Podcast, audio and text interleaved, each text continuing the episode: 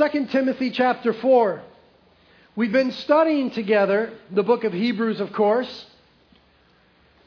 And the last thing that we studied in the book of Hebrews was the doctrine of the ascension of Jesus Christ. The fact that Jesus Christ, after his death upon the cross and his resurrection from the dead, he ascended unto heaven, where he seated himself at the right hand of the majesty on high. Amen?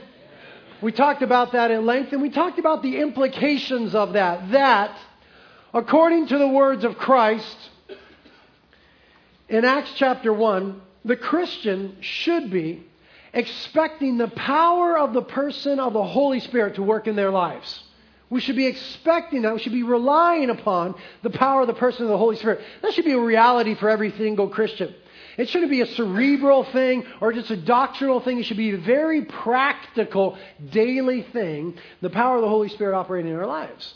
But then you also remember another doctrine by way of implication was after Jesus ascended in Acts chapter 1, immediately as the disciples are watching him go up, the two angels said, What are you doing staring into heaven? In the same way that he went, he will come again. So we have there the doctrine of the second coming, that Jesus is coming again. Now, this is something that you can be absolutely sure about. And this must have a profound effect on the way that the church lives.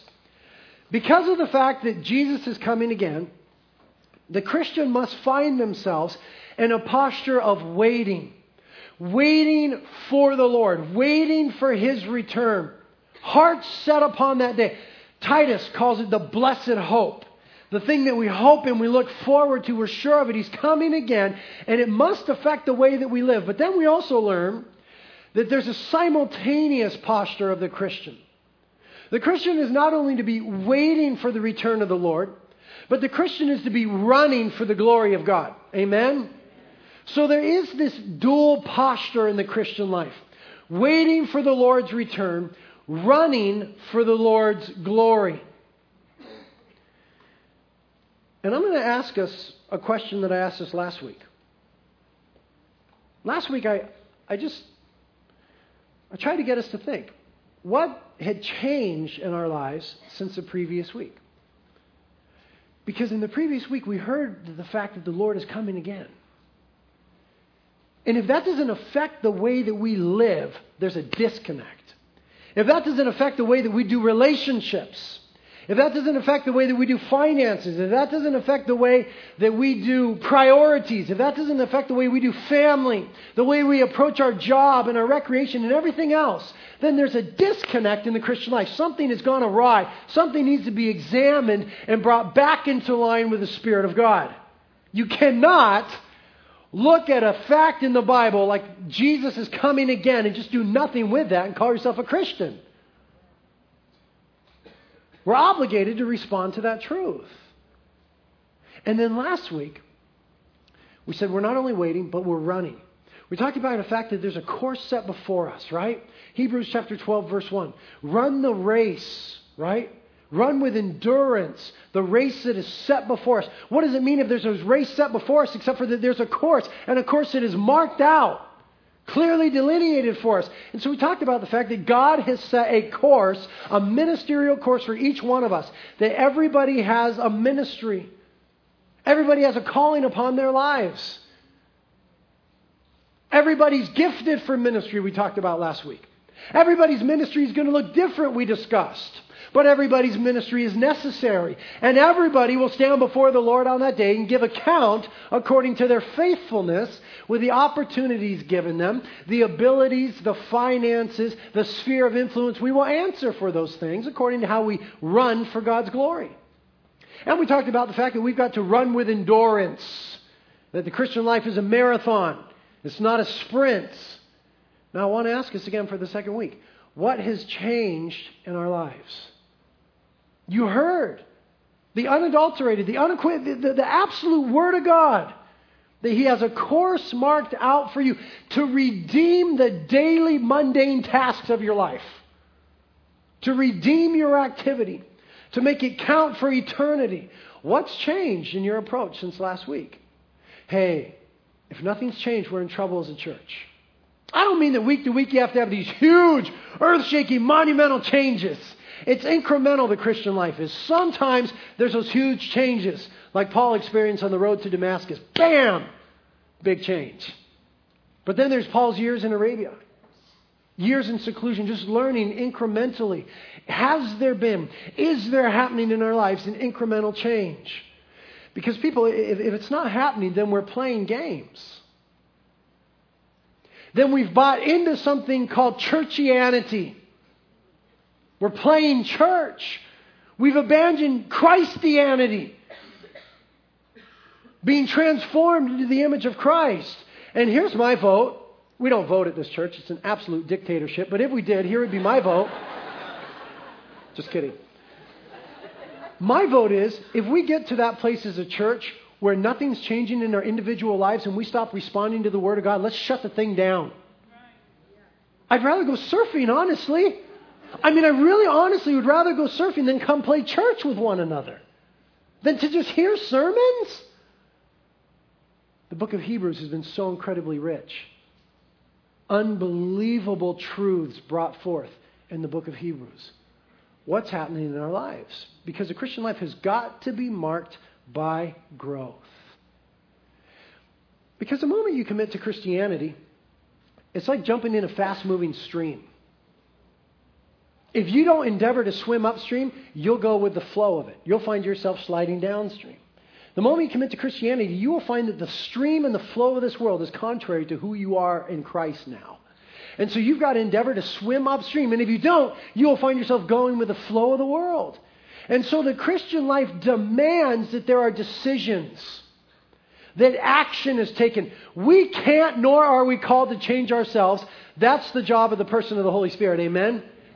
But we are called to make decisions and to respond in obedience. We must make decisions. We must take action because the Christian life is one of growth. Lord, we just pray now that you would help us with these things. These things that we've already discussed and the things that we're going to discuss today, we want to be doers of your word. And Lord, we just want to confess now. Before we even come to your word, we want to confess that we are selfish people, that we're self absorbed, that we're egocentric, that we're myopic in our view, that we just we try to get the whole world to evolve around us. And Lord, forgive us for this, but we've kind of cho- sort of made Christianity about ourselves. And that's just wrong. And so we ask that you'd have mercy on us, Lord. That you'd make us a people who are walking in resurrection power. A people who realize the power of the person of the Holy Spirit who have actuated all the benefits of the cross into our lives by grace. Lord, make us such people. Please, God, save us from apathy. Save us from churchianity. Breathe life, continual life into us as a gathering, as a group, as an ecclesia, the called out ones, as a family. Lord, do this. Don't let us go with the flow of the world. Don't let us settle into a lukewarm state. Breathe life into us, Lord. Transform us into the image of Christ. From glory to glory, take us. Minister to us now through your word, Lord. We ask it in Jesus' name. Amen. So, the dual posture, then, in light of the ascension of Jesus Christ, of waiting and running, both of those must be a reality to have authentic Christianity. Both of those have to be a reality for authentic Christianity to take place. There is no historic Christianity. There was no initial Christianity without the sure hope of his coming and the hard running for his glory. If you don't have those dual stances functioning in your life, then you have a distorted, truncated, incomplete, non biblical thing. Not rightly called Christianity. And what we see in the scriptures is that our waiting and our running are connected. In Matthew 24, you read it in your one year Bible reading just a few days ago. In Matthew 24, the disciples came to Jesus and they asked for a private briefing on when the last days would happen, on when his coming would take place. And he sat down on the Mount of Olives with his disciples and he gave them a private briefing, told them when it would be and what it would be like. First thing he said to them is, See to it that nobody deceives you, letting us know that the last days would be full of deception. And then he connected in their hearts and their minds, once and for all, They're waiting for his return with their running for his glory. In Matthew 24, verse 14, Jesus said, And this gospel of the kingdom, what gospel? The humanity blew it. And Jesus came to set it right. The humanity was in error, in sin, in rebellion and owed a debt to God, and that Jesus came to pay the price on the cross, paid that price, rose from the dead three days later, thereby conquering sin, death, and the devil, and ascended unto the Father and is seated at the right hand of majesty on high. That gospel. That one. Not any other one. This gospel of the kingdom shall be preached in the whole world for a witness to all nations, and then the end shall come. There is in some way, and I confess to you, I don't have all the details of it worked out. I don't have all the eschatological details and nuances and timing of it worked out, but somehow there is a connection between the Lord's coming and our participation in His mission. Remember last week we talked about the fact that He invites us into His mission. You read it in your one year Bible reading today that we are to be making disciples, the Great Commission. What does it mean that he came to earth except that he left heaven. If he left heaven to go somewhere, that means he was on a mission. Wherever he went was where the mission was. Where did he go? He went from heaven to earth. That means that God came to earth on a mission. But he also ascended. He went back to heaven. What does that mean? We discovered last week that it does not mean the end of the mission. It does not mean a closing of the curtain. It does not mean a final act. Rather, it means the dawning of a new age. It's the time of mission for the church. It's a brand new, distinct, limited time period in which there is opportunity, if not seized upon, that opportunity is gone once and for all. He invited us into his mission. We are to concern ourselves with the mission of God. And somehow, our running according to that mission of making disciples and our waiting for his return are connected. Now, here's the problem there's people in the world who have not heard about Jesus Christ and the forgiveness that he offers. There are whole people groups that don't have any of the Bible translated into their language. There are still unreached, untouched people and places for the gospel of Jesus Christ. Who will go? Who's going to go and commit themselves to learn the language, to translate the Word of God? Who's going to go and commit themselves to learn the culture and the nuances thereof and the people to communicate the gospel in a meaningful way? But it's not just tribes somewhere that haven't heard. You see, there's people that live right next door to me and right next door to you that have never heard the gospel. Do not you dare think that because they live in America, they know the gospel. There are people that do not know the gospel. God has invited us into mission. Now, in 2 Timothy here, we have the Apostle Paul writing to his protege, Timothy. Timothy was a young pastor, Paul was his mentor. And Paul here in 2 Timothy is at the end of his life. Call to mind that Paul always expected to see the return of Jesus in his lifetime. He always did. It says in 1 Thessalonians chapter 4, we who are alive and remain shall be caught up to meet the Lord in the sky, and thus we shall always be with the Lord. Comfort one another with these words. Paul always expected to see the coming of the Lord in his life. Was he wrong? No. That is exactly the expectation that every Christian generation is supposed to live in. Jesus said, Live that way, you know not the day nor the hour. He lived rightly in that he was expecting the Lord in his lifetime. But now, as we see him writing 2 Timothy, the Lord has revealed to him that he's actually going to pass away, that he's going to die before the coming of the Lord. And so what we have here are the final words of a very passionate man. An old passionate man to a young man that he expected would carry on the ministry, the work of Jesus Christ. And you've got to know that the Apostle Paul was an incredibly passionate person. If you don't know that, you haven't read the Pauline epistles, the epistles of Paul, very carefully. He is a passionate, fiery man. I mean, this is one who was so zealous for his religion of Judaism that he committed himself to killing Christians. And when his mentor, Gamaliel, said, You know what, Paul, don't worry about it. If it's from the Lord, then it's going to be blessed. If it's not from the Lord, it'll pass away. Paul said, That is not a good enough answer. And so Paul went to the high priest and got letters from the high priest to go to Damascus and slaughter Christians. This was a passionate man, passionate for what he believed in. But on the road to Damascus, God knocked him off his horse, changed his world in an instant. He took the same passionate man. Now, notice, Jesus didn't throw away that passion. He didn't discount that passion. He, he, didn't call that passion to be subsumed into something else. Rather, that passion was harnessed for something new. That passion was harnessed for the gospel of Jesus Christ. And so we see that same passion now harnessed and sanctified heading into the world instead of taking life, imparting life through the gospel of Jesus Christ. An incredibly passionate, focused man in Paul. And now he's on his deathbed. And he's speaking to his protege. And all the man lived for was to see people come to Jesus Christ. So he's going to say his final words to the one that would carry on the ministry. It's a solemn moment.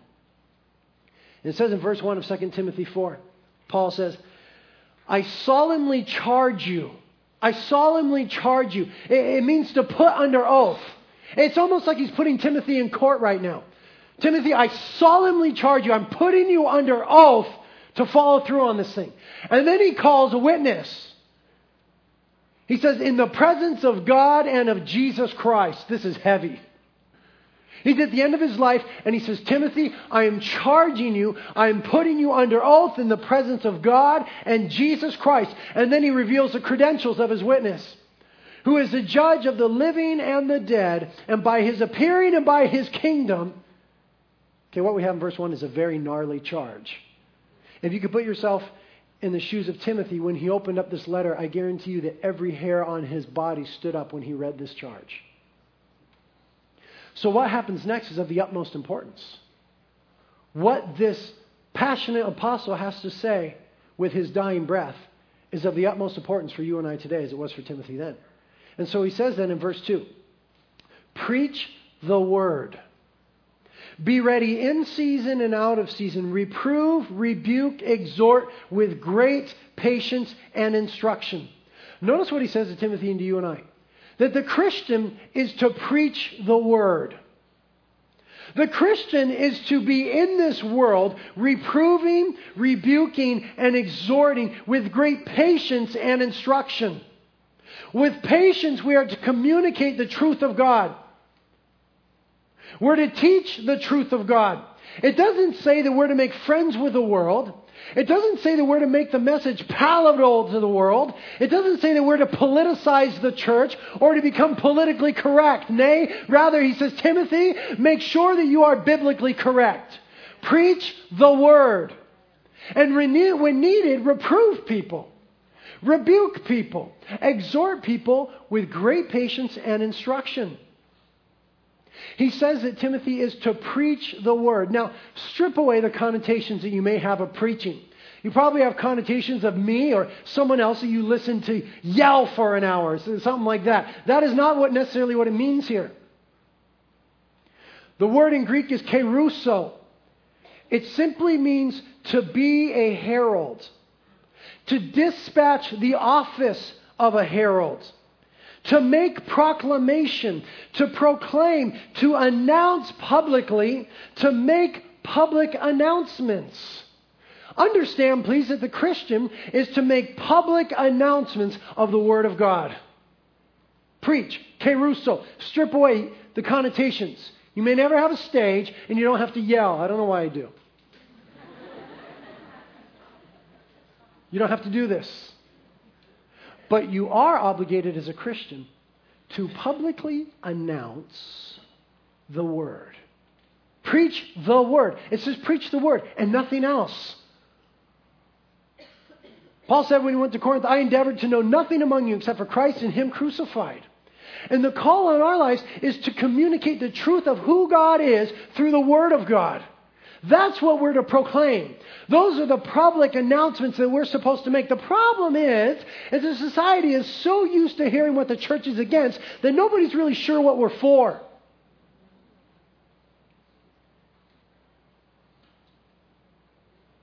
And when we preach the word and the gospel, then all the other stuff will come forth from that, but that's got to be the foundation.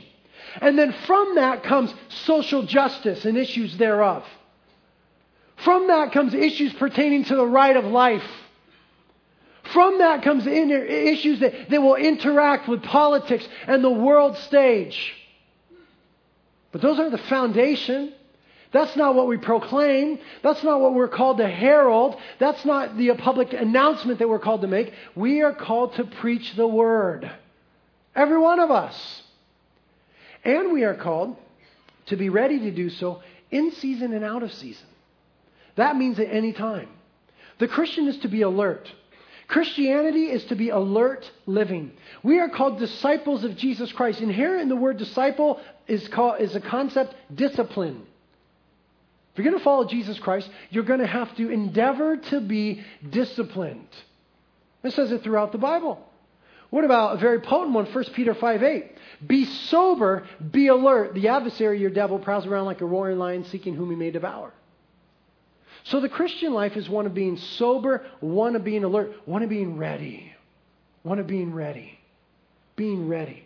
At any moment to communicate by word or by deed the love and the person of Jesus Christ, the grace and the mercy of the God of the Bible to the people within your sphere of influence. We've got to be ready at any moment. I don't, know how to do that other than to cultivate a prayer life I don't know how to do that other than to join myself to other people who are praying corporately on a regular basis. I don't know how to do that other than getting alone with Jesus every single day before the sun comes up. I don't know how to do that other than opening up the Word of God and feasting on the Word of God. Otherwise, I find myself not ready. Here's what you'll discover if you, if you answer the invitation to be involved in the mission of God, you'll find that He's already working in the world around you. You see, we sometimes have a false perception. We get a job at Starbucks and we're like, okay, I'm going to bring Jesus to Starbucks. I'm bringing the Lord in there and I'm going to do, this and that and I'm going to bring the ministry in there and I'm going to so on and so forth. But, but if you'll actually heed his call to be ready in season and out of season, to run the course, to engage in his mission, there will come a moment where you find that he's already there. He's already working. We don't bring the ministry, He dictates the ministry. He's already at work in the world around you. And so then when you, when you step out to serve Him, you discover that. And you say, wait a minute, God's already at work here. Oh, I thought I was bringing Jesus to Starbucks. He's already here. He's already working in his life and in her life. And then you step into what is called a partnership. What Paul called in 1 Corinthians chapter 3 that we are fellow workers with God. Fellow workers with God. And you see what that means? The fact that God is already there and working and that He's invited us into that through the Great Commission is that we don't have to ask people's permission to talk to them about Jesus. It's become very popular, you know, you got to earn the right and this and that and the other. And I, stand, I understand some of the components of that, but listen to me. The earth is the Lord's and all it contains. The earth is the Lord's and all it contains. He invited us into the lives of those around us when He issued the Great Commission, the wonderful invitation. When He said to go and make disciples, He, the one who created those people, He invited us to speak about Him into their lives. Are you alive? If you wait for an invitation, it may never come. Don't be obnoxious, simply be proactive. God has already invited you into their lives. In fact, He's put you in their lives because He's working in their lives. He's already moving. And He invites you into that partnership to reprove, to rebuke, to exhort, to preach the Word of God, to be ready all the time. Now look at verses 3 and 4. Paul says, For the time will come when they will not endure sound doctrine, but wanting to have their ears tickled, they will accumulate for themselves, for themselves, teachers in accordance to their own desires, to their own desires, and will turn away their ears from the truth and will turn aside to myths. There has never been a more apt description of today.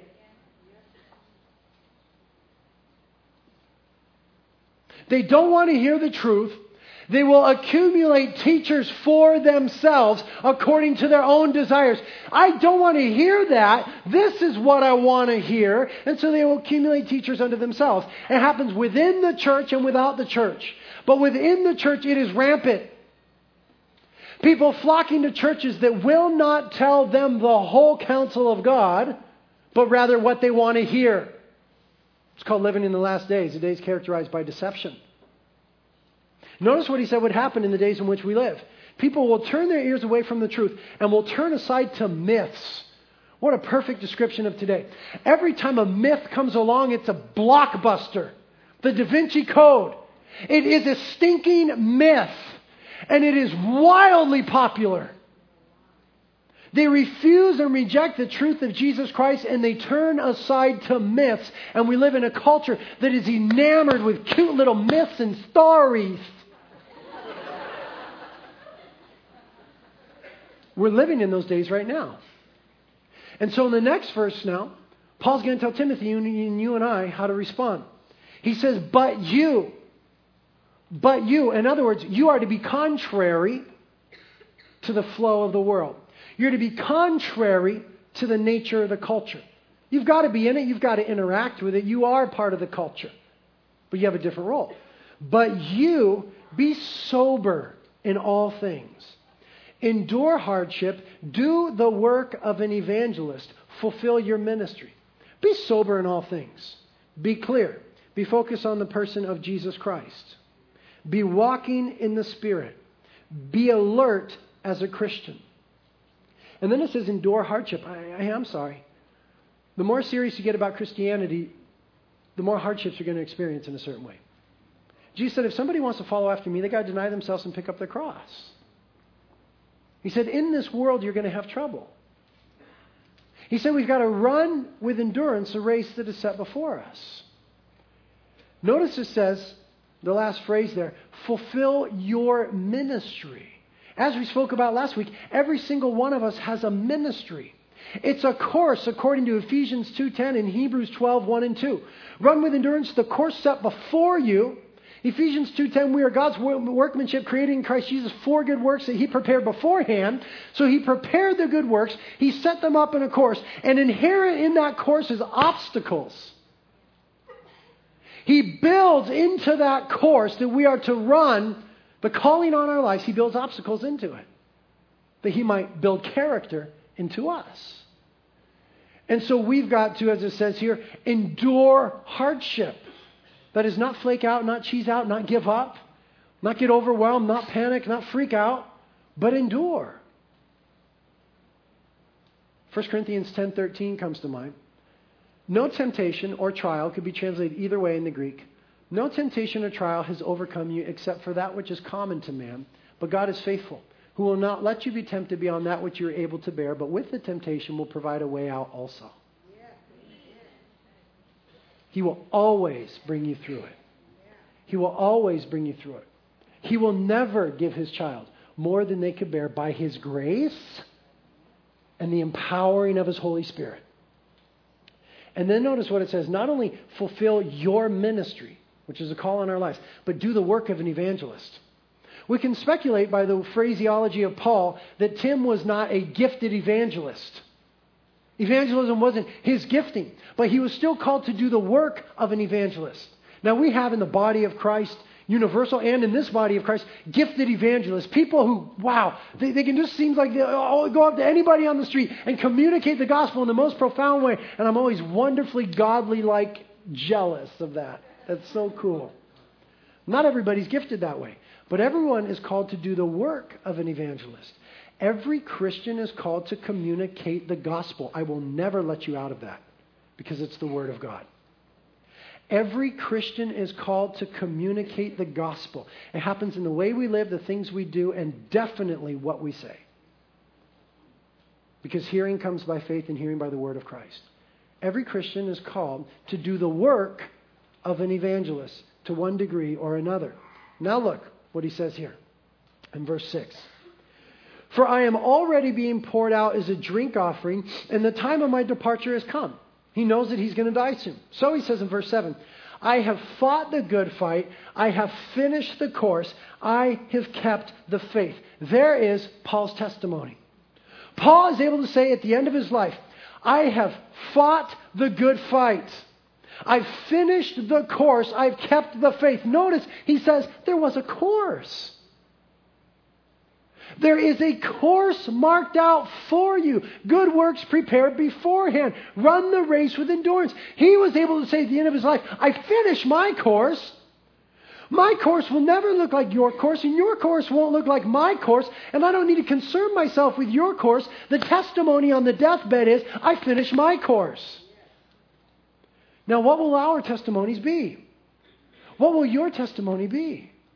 If your deathbed is tomorrow, will you be able to say on it, by the grace of God, I finished the course? The things that the Lord set out for me, the way that He wanted to redeem the everyday activity of my life, I've finished the course. I fought the good fight. I kept the faith. Paul says, I kept the faith. I didn't let it go. I didn't fall away from it. I didn't walk away. I didn't slide downstream. I kept the faith. I fought the fight because it is a fight. It's a spiritual battle that we're in. I fought the fight. I finished my course. I finished my course. What will your testimony be on your deathbed? Will you be able to say, I finished the course? It's not too late. You say, you might not be able to say it tomorrow, but tomorrow's a good day to start working on it then. It's never too late. I want to say that on my deathbed. I fought the good fight. I finished the course. I, I never left the faith by the grace of God. You see, but there it is. It's the grace of God. All ministry is God's ministry. All ministry is given by grace. And all hard work is according to the grace of God. Paul said to the church in Corinth, I work harder than any other apostle, and yet not I, but the grace of God in me. All ministry is God's ministry. All ministry is given by grace. All hard work in the ministry is by the supply of the grace of God and the power of the person of the Holy Spirit, called into partnership. But I want to say on my deathbed, I walked that course with the Holy Spirit. I received that grace in the ministry finish the course. What is your course? Are you on it? Are you running? And then in verse 8, it connects for us wonderfully the theme of the last couple of weeks. In verse 8, we have the connectivity of waiting on the Lord, running for the Lord, and receiving rewards from the Lord. Verse 8. In the future, there is laid up for me the crown of righteousness which the Lord, the righteous judge, will award to me on that day. And not only to me, but also to all who have loved his appearing. Do you see the connection of the whole package in the last couple of weeks? There we have a connection of waiting on the Lord, running for the Lord, and receiving the reward from the Lord, as we spoke about last week. Paul knew that there was a crown of righteousness laid up for him that he would receive at the judgment seat of Christ talked about last week, we'll all stand before Him and answer for our faithfulness that we exercise with the gifts, talents, resources, sphere of influence. Paul's expecting the crown of righteousness, one of several crowns mentioned in the New Testament that are some of the rewards that we will receive on that day. But he said it wasn't only for him, but for all who love the appearing of the Lord. Now, being confronted with the Word of God, we must ask ourselves a question then. Do you love the appearing of the Lord? It's talking about his coming again. Is that something that inspires adoration in your heart? Is that something that gets you excited in your heart? Is that something that makes you run and wait and go, woohoo? If not, there's a disconnect in your Christianity. Your heart's gotten tangled around something else. You're not, you, you, you, you're not horrible, you're human. But if you don't love the appearing of the Lord, if you're not fervently looking forward to his coming again, then your heart's gotten around something else. There's something on this earth where your treasure is. There's something on this earth that you've overconnected yourself to. That you've lost sight of the heavenlies and the one who is coming from the heavenlies to take us to that place. And you see, that's got to be repented of. There must be, biblically speaking, in the Christian, this sense of, I love the fact that the Lord is coming again for us. It's so right. And in fact, there's a reward for all those who love his appearing. Why? Because the way that we wait affects the way that we run. The way that we wait on the Lord And the attitude that we have in waiting for his coming again will always affect the way that we run for his glory. Now, Paul ran hard for his glory. In fact, notice what he said in verse 6. He said, I am already being poured out as a drink offering. What does that mean? Paul said, My life is like a drink offering to the Lord. It's something that's just poured out on the altar of sacrifice. Now, you guys know because we're reading through Leviticus together right now in our one year Bible, there's a whole lot of sacrificing taking place, right? One of the sacrifices spoken of in the Old Testament is called a libation. A libation. It, means a sacrifice of a liquid substance. And in the Testament, in the uh, context of the Old Testament and Yahweh, it was wine that was poured out. There would be a sacrifice of a lamb, and there would be an ephah of flour, so on and so forth. But then wine, representing the harvest and the fruit, would be poured out as a sacrifice unto the Lord, a libation, liquid offering. Paul says, My life is such that it's just being poured out on the altar of service to the Lord. It's a sacrifice of service unto Him. But wait a minute, back up now. In the Old Testament, anytime that they poured out that wine, something, something had to have preceded that. Before the grapes could be poured out as wine, they had to be crushed. Before Paul could be poured out on the altar of service to Jesus Christ, there had to come a crushing of himself before you and I can be poured out as a libation, a drink offering to the Lord in sacrificial service, there's got to come a crushing. And what does a crushing consist of? The crushing is that which comes against our wills by the agent of the Holy Spirit. The portion of our wills that is contrary to the work of God and the way of God and the will of God. Come on, we know we have it.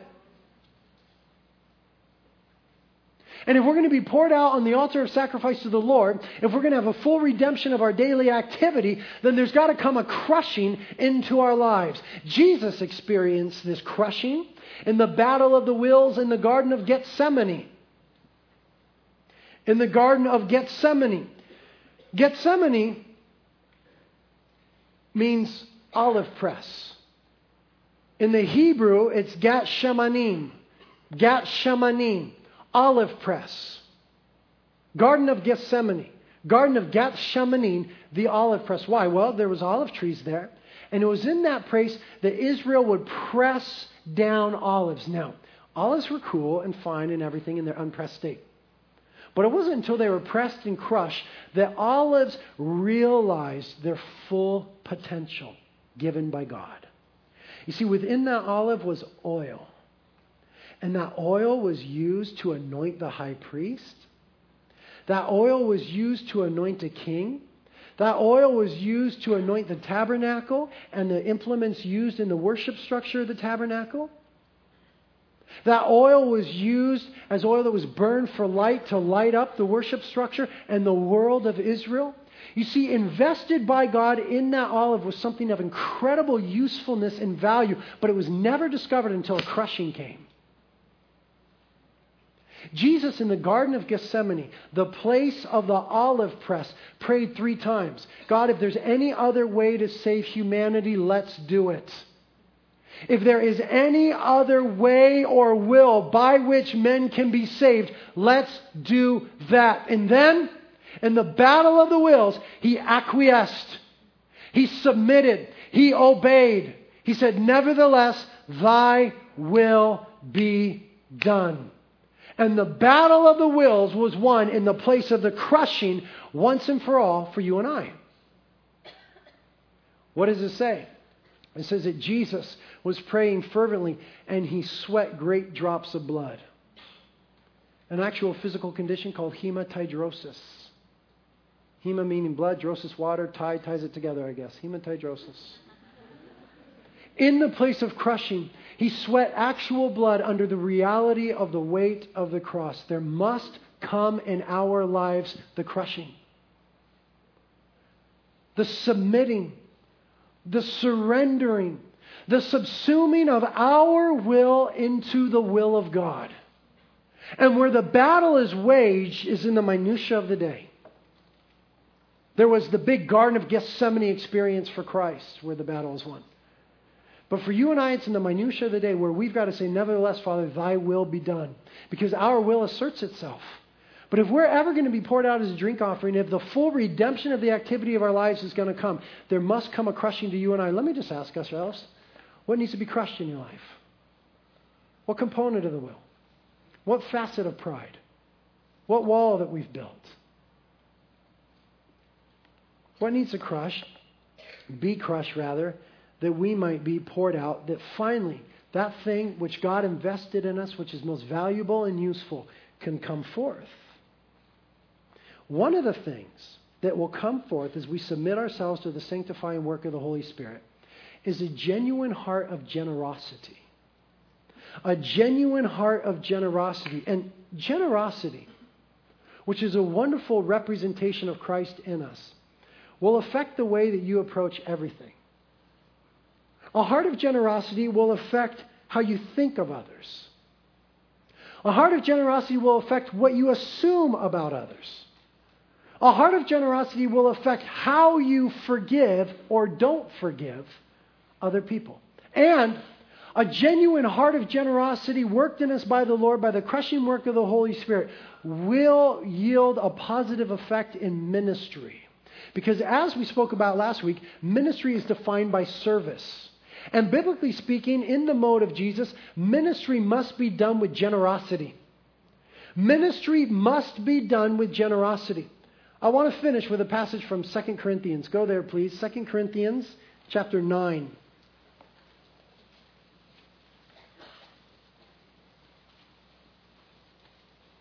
Second Corinthians chapter 9.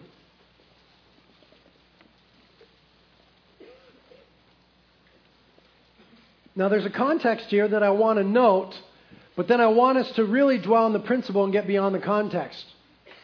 The note is this. In 2 Corinthians chapter 9, Paul, for some time, for years actually, has been endeavoring to take a collection for the church that is in Jerusalem from the Gentile churches out in Asia and Greece and other places. He's wanting to take a collection of money from them to give to the church in Jerusalem because the church in Jerusalem is experiencing some difficulties. According to Acts chapter 6, they had a burden of widows, a lot of widows that they were ministering to, feeding, caring for the poor and for the abandoned. Also, we read in Acts chapter 11 that they were experiencing a famine in their time.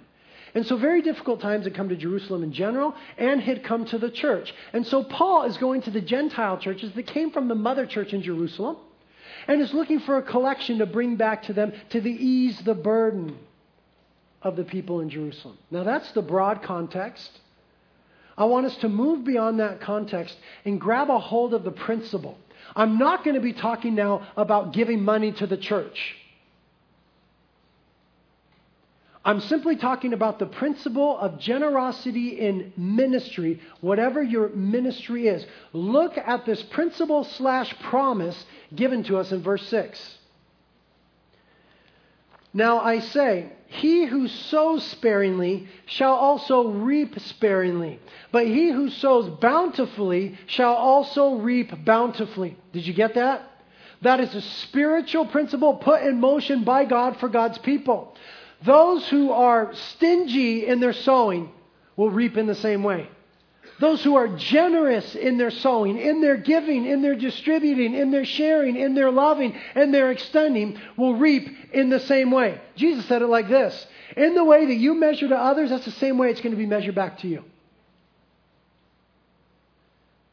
Whatever heart of generosity it is you have and you display toward others, that is the same way that you can expect generosity to be given back to you. He even said, in the way that you forgive others, that's how you're going to be forgiven.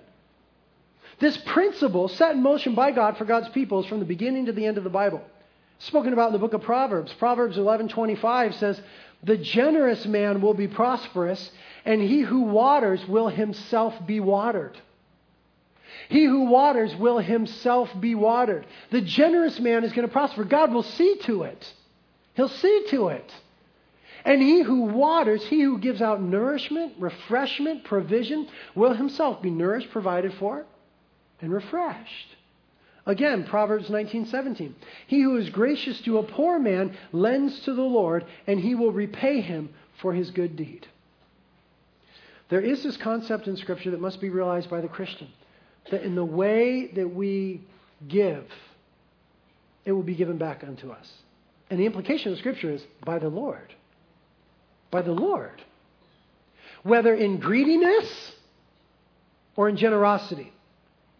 Whether in material provision for others or in extending forgiveness, extending grace, releasing them from guilt, releasing them from burden. In the same way, it'll be measured unto us. How does that affect the way that you live? How does that approach the forgiveness issue for you?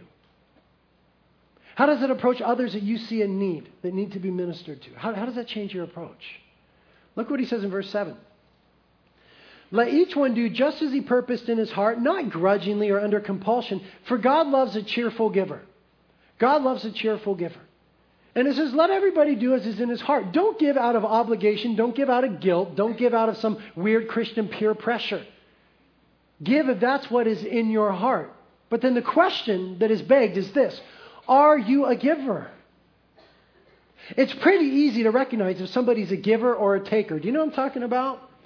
And sometimes we vacillate. I feel like one day I'm a giver and one day I'm a taker. But it's pretty easy to tell if someone is a giver or a taker. What we need to ask ourselves is Am I a giver? Because we're to have this attitude in ourselves, which was also in Christ Jesus. We are to be, according to Ephesians, imitators of God. And what do we know about God? God is a giver. For God so loved the world, he what? Gave his only begotten Son. God is a giver. And the very expression, the very manifestation, the very shattering of his er, love into this earth is giving. And so I think that generosity is a beautiful reflection, reflection of the person of Jesus Christ in us. And even better, cheerful giving. The Lord loves a cheerful giver. It's not that He hates a person who's not a cheerful giver, but there's a special way in which He loves, communes with, extends to a cheerful giver. And so we need to ask that of ourselves. You see, generosity is beautiful, isn't it? You ever known anybody that was just generous? My mom is that way. She's not here right now.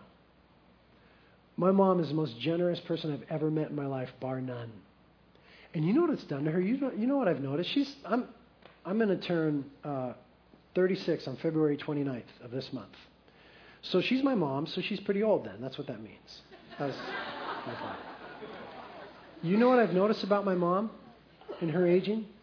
Is she is getting more and more beautiful all the time. You've seen my mom. You know what I'm talking about. She exudes a certain kind of beauty, which is Christ in her, causing her to have a generous heart. And this woman exudes beauty. No matter how she ages in years, there's an ever increasing beauty in her because generosity is beautiful, not in and of itself, but because it is a beautiful picture of God. Greed is ugly. It's really ugly. And it's destructive. Now, look what happens in the next few verses. This is mind blowing. Pay attention. It says, And God is able to make all grace abound to you, that always having all sufficiency in everything, you may have an abundance for every good deed. Notice, God is able to give you everything that you need for anything that He calls you to, you're able to supply for it by what he supplied to you. As it is written, He scattered abroad, He gave to the poor, His righteousness abides forever. Now, he who supplies seed to the sower and bread for food will supply and multiply your seed for sowing and increase the harvest of your righteousness. You will be, look at this, you will be enriched in everything for all liberality you will be enriched in everything for all liberality. The principle that's being taught here is that God gives to us blessings in order that we might give to others. You will be enriched for all liberality. Liberality means giving with simplicity, without duplicity, without deceit, giving generously. God provides to us generously as a kind father that we might give to others. Now, what we see here in this text is that Jerusalem was in need. And God is the God of Jerusalem. And God wanted to pro- provide for the church in Jerusalem. But what we have represented here is a triangular relationship. Look at this. Here we have God, and we have Corinth, and we have Jerusalem. Now, what needed to happen was Jerusalem needed some things from God. They couldn't supply for all of the demands of the poor and the widows. There's a famine in the land. Jerusalem was in need. But here's what God was going to do God was going to give to Corinth and then expect Corinth to give to Jerusalem. God gave to Corinth that Corinth might give to Jerusalem. Why? Because throughout history, God chooses to work through people, not independent of people. This is the way that God works. And the result, follow, the result is given to us in the last part of verse 11, which through us is producing thanksgiving to God. Look in verse 12. For the ministry of the service is not only fully supporting the needs of the saints, but is also overflowing through many thanksgivings to God. Here's what happens Jerusalem is in need. But because of how God works and what He wants to do, God blesses Corinth, calls them to give to Jerusalem, and then Jerusalem blesses God. It causes Jerusalem to praise the Lord. This is how God works. This is what He did in the feeding of the 5,000. In the feeding of the 5,000, we read this. And ordering the multitudes to recline on the grass, Jesus took the five loaves and the two fish. And looking up toward heaven, he blessed the food, and breaking the loaves, he gave them to the disciples. And the disciples gave them to the multitudes. Notice the modi operandi of Jesus. He could have given the bread to the, to the multitudes himself. He provided for it. He took the loaf and the fish, but he multiplied it. And then in his wisdom, in his kindness, manifesting his call to partnership with us in mission, he gave it to the disciples who then gave it to the multitudes. This is how God works. He wants to bless the people around you. He wants to communicate who He is to them, but He chooses to do it through you. Now, look at the blessing as it plays out in the life of the disciples in the next verse of the feeding of the 5,000. It says, and they all ate, disciples and the multitude, they all ate and were satisfied. Everybody was satisfied, disciples and multitude, but look at this. And they, the disciples, picked up what was left over of the broken pieces 12 full baskets. You see, the multitude got to eat and they were satisfied. The disciples also ate and were satisfied. But the ones who were involved in the serving went away with an extra blessing. And that is the blessing that so much of the Church of Jesus Christ misses. Because they have confined themselves to being the multitude who comes and just says, I want, I need, give to me. But there are some who are disciples, conduits through which God blesses others, through which He provides. And those each went away with a big basket. They ate and they were satisfied. They went away with a multitude. Why? Because in the way that you sow, you will reap. In the way that you sow, you will reap. But it's all from God. All ministry is God's ministry. All ministry is by grace. It was God who multiplied the bread. It was God who gave it to the disciples.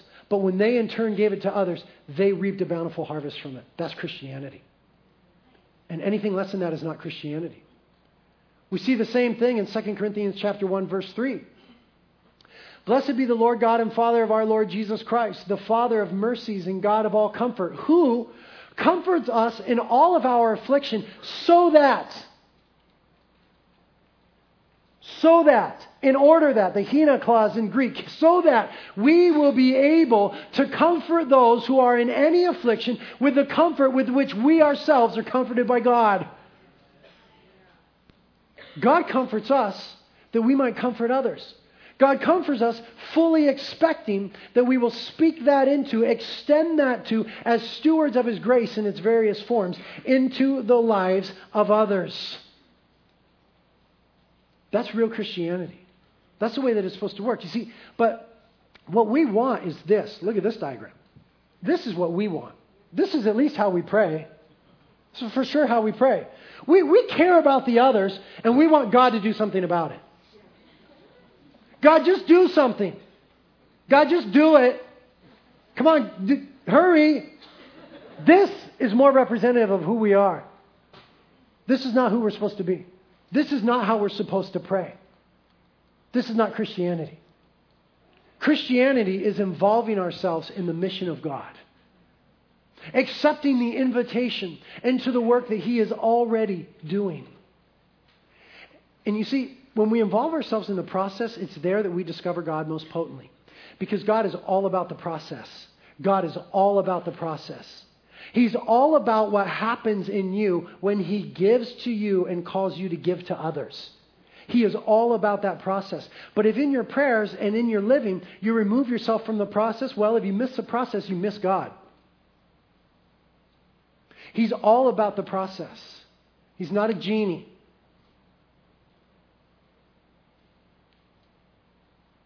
It's not instant satisfaction, gratification, whatever. He's all about the process. And if you don't involve yourself in God's process of self sacrificially ministering to others, then you miss God altogether in that dimension. In fact, the next verse is going to tell us that if we're not doing this, there's no real proof of our Christianity. It says in verse 13 of 2 Corinthians 9 because of the proof given by this ministry they will glorify God for your obedience to your confession of the gospel of Christ and for the liberality of your contribution to them and uh, to them and to all. Notice the proof given by this ministry, God is going to be glorified.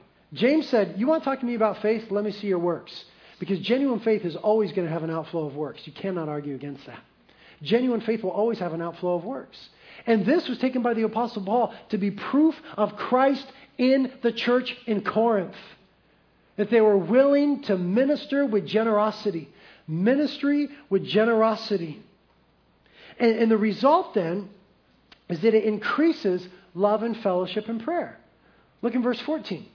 While they also, by prayer on your behalf, yearn for you because of the surpassing grace of God in you. I don't have time to go into but if you realize the cultural significance, the cultural and religious significance, that the church in Jerusalem was rejoicing over the church in Corinth. Corinth, Corinth, Corinth. Corinth was Las Vegas, New York City, San Francisco, perverted times 10 rolled into one. That's the city of Corinth. And the problem wasn't that the church was in Corinth, the problem was that the church was, the Corinth was in the church. That's the problem. But you see, through the generosity and so the clear demonstration of their faith, we see that the church in Jerusalem would be rejoicing and praying for them. There comes an increase in prayer, in Christian love, and in fellowship when we minister with generosity. We've experienced that as a church. There is an orphanage in Thailand. We have some people in Thailand right now. There's an orphanage in Thailand. We helped build the new building. And on the doorway, they have a sign that says Carpinteria in the upper left hand corner. That's there in an orphanage in Thailand right now. The orphans are kids who've been rescued out of prostitution. And they're raised in the love and the discipleship of Jesus Christ. We helped to build that orphanage, and now they've got a little sign that says Carpinteria. Why? Not because they're giving the glory. I know these orphans, they're worshiping God. They're not giving the glory to Carpinteria, but there's a rejoicing that takes place. There's a brotherhood that takes place. There's a Christian unity and fellowship and love that never would have been there if you hadn't sacrificially given. Same thing with in Africa. A couple years ago in Africa, there was a great famine. And so we fed this village. We fed the children in this village for a couple months. And there they are, the African kids holding up a sign that says, Thank you, reality. It's not that they're praising reality, but they, like the church in Jerusalem, was connected in love with the church in Corinth because of the love they showed. We are now connected to these kids in Thailand and in Africa because of self sacrificial giving. That's Christianity. That's Christianity.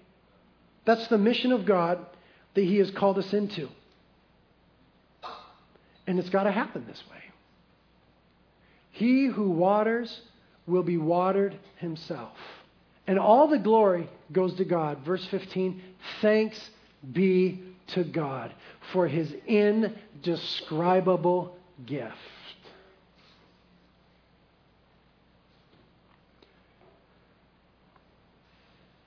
Each one of you has a course that God has already set before you.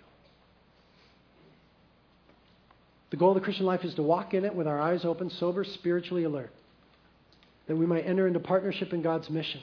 Let me just give you a clue to help you discover that course, those ministry opportunities. If it's real, authentic ministry given by God, it's going to cost you something. I don't believe that there's a true ministry that doesn't cost you anything. It's going to cost you something if it's a real ministerial opportunity from God. It might be time, it might be comfort, it might be reputation, it might be fiscal, but if it's ministry from God, it's going to cost you something. But it can't cost you if you don't already have it. And if you already have it, it's because God gave it. And if God gave it, it's to give to others. That's the way that it works, and it doesn't work any other way. And so here's what I want you to do this week point of application. I want you to prayerfully identify needs that are around you and self sacrificially meet them. I want to talk to the home group leaders right now. I'm expecting our home groups this week to get together and prayerfully survey the needs of the community and begin to meet them self sacrificially. What will be our testimony on that day when we go to meet the Lord? Fought the good fight, finished the course, kept the faith. What will you do this week with the mission of God? Amen? Lord, thank you for your challenge and your beautiful invitation to step into your work. Lord, help us.